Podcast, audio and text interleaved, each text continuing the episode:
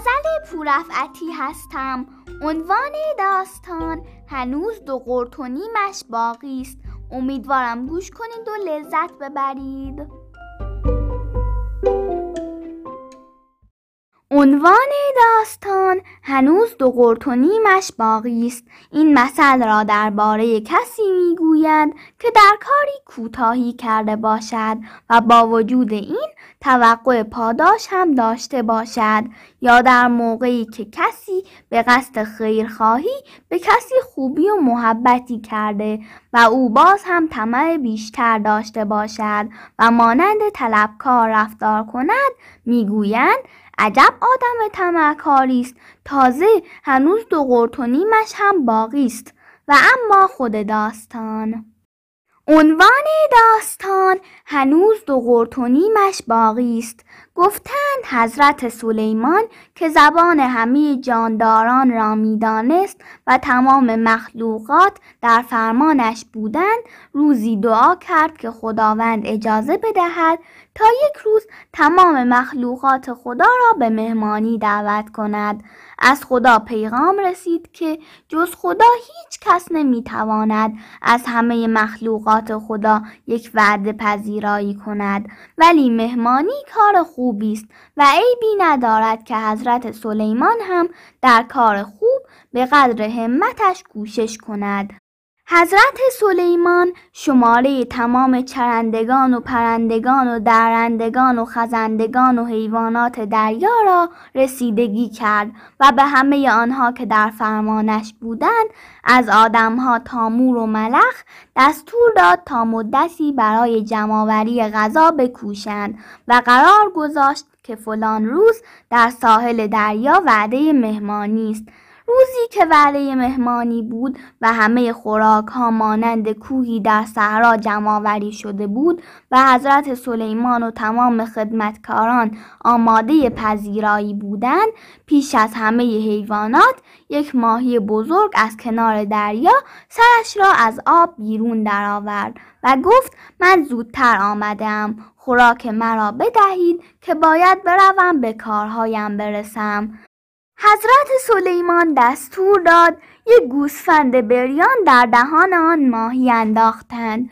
ماهیان لغمه را بلعید و گفت کم است من سیر نشدم. رفتند و یک شطور قربانی هم به او دادند. ماهی آن را هم خورد و گفت باز هم بیاورید من سیر نشدم. حضرت سلیمان گفت هرچه این ماهی می‌خواهد بدهید. آنقدر غذا بدهید تا بسش شود. به هر حال یک وعده غذا مهمان است. خدمتگزاران هی خوراک ها را آوردند و ماهی خورد و گفت باز هم کم است.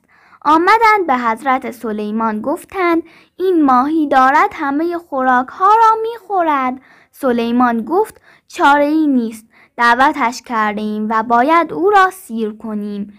کم کم هرچه خوراکی در ساحل جمع کرده بودند به ماهی دادند و او همه را خورد و گفت باز هم می‌خواهم گفتند آخر تو سهم همه مخلوقات را خوردی دیگر چیزی نمانده است. ماهی گفت به من مربوط نیست پس شما این طور می‌خواستید همه جانداران را مهمانی کنید؟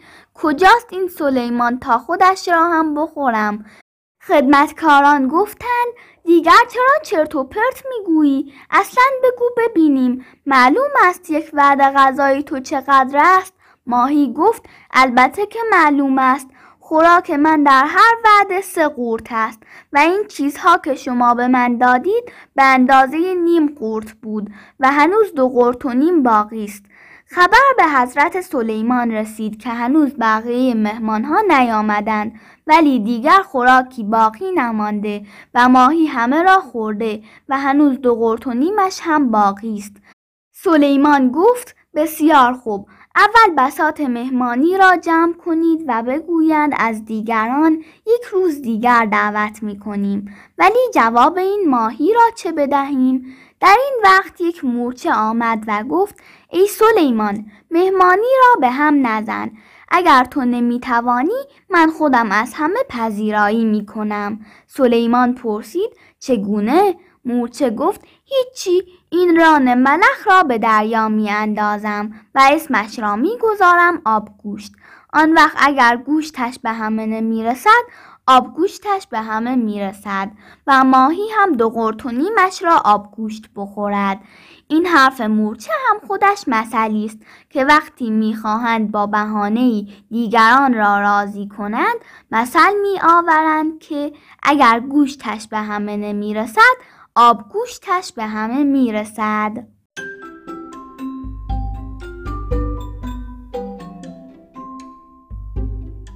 امیدوارم از این داستان خوشتون اومده باشه و با داستانهای بعدی من همراه باشید.